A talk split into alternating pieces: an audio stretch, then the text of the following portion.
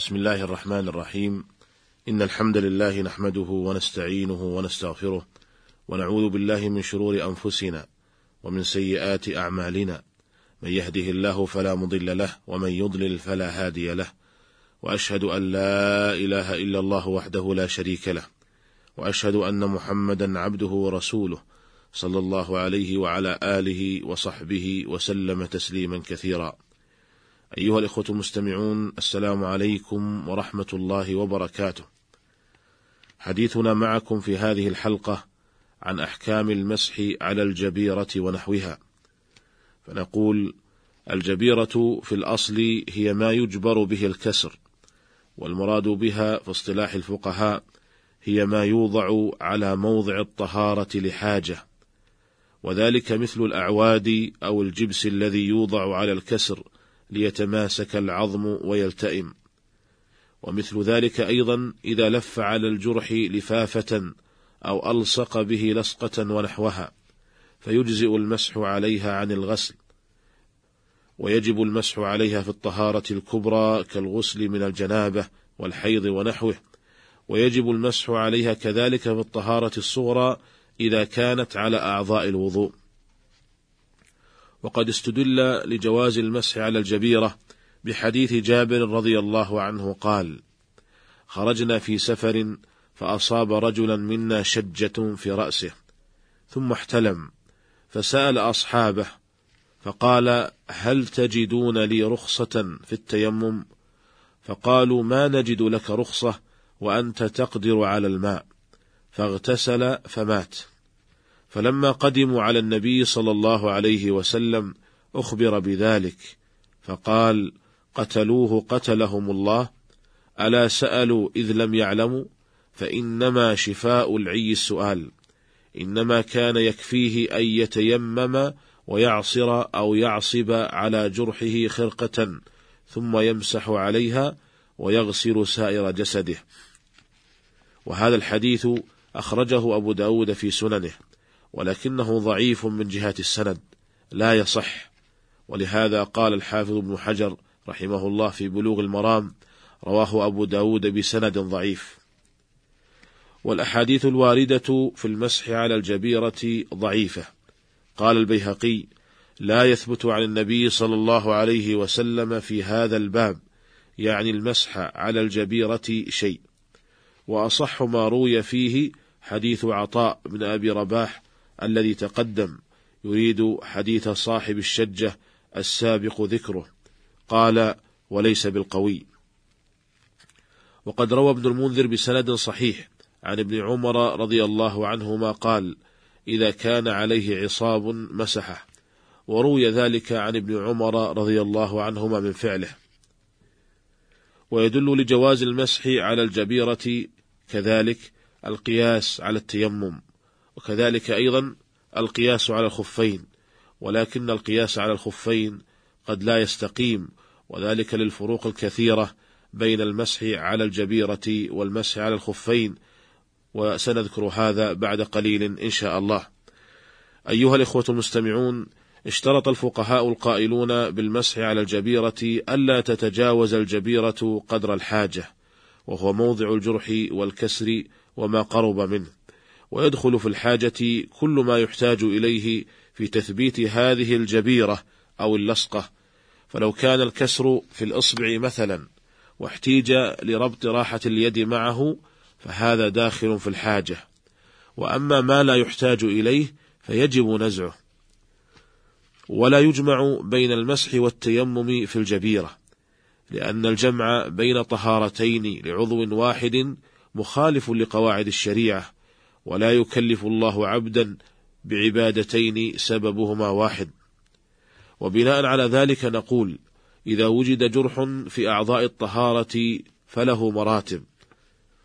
المرتبة الأولى أن يكون مكشوفا ولا يضره الغسل فيجب غسله.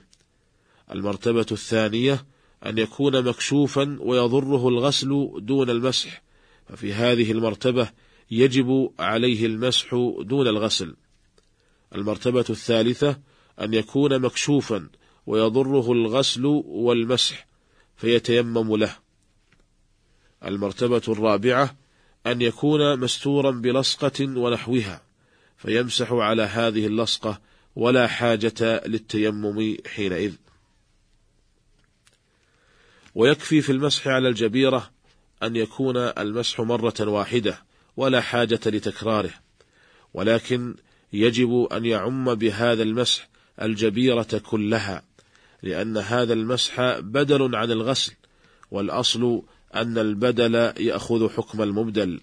فكما أن الغسل يجب أن يعم العضو كله فكذلك المسح يجب أن يعم جميع الجبيرة.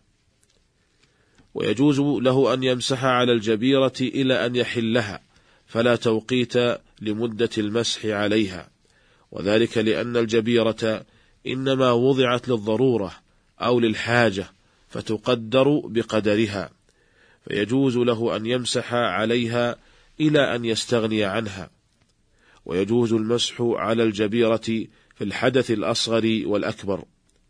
أيها الإخوة المستمعون ومما سبق يمكن تلخيص الفروق بين المسح على الخفين والمسح على الجبيرة فيما يأتي. أولا أن المسح على الخفين مقدر بمدة معينة وأما المسح على الجبيرة فله أن يمسح عليها ما دامت الحاجة داعية إلى بقائها. الثاني أن الجبيرة لا تختص بعضو معين والخف يختص بالرجل. الثالث يشترط لجواز المسح على الخفين أن يلبسهما على طهارة. بخلاف الجبيرة فلا يشترط لها الطهارة. الرابع أن الجبيرة يمسح عليها في الحدث الأصغر والحدث الأكبر بخلاف الخف فلا يمسح عليه إلا في الحدث الأصغر.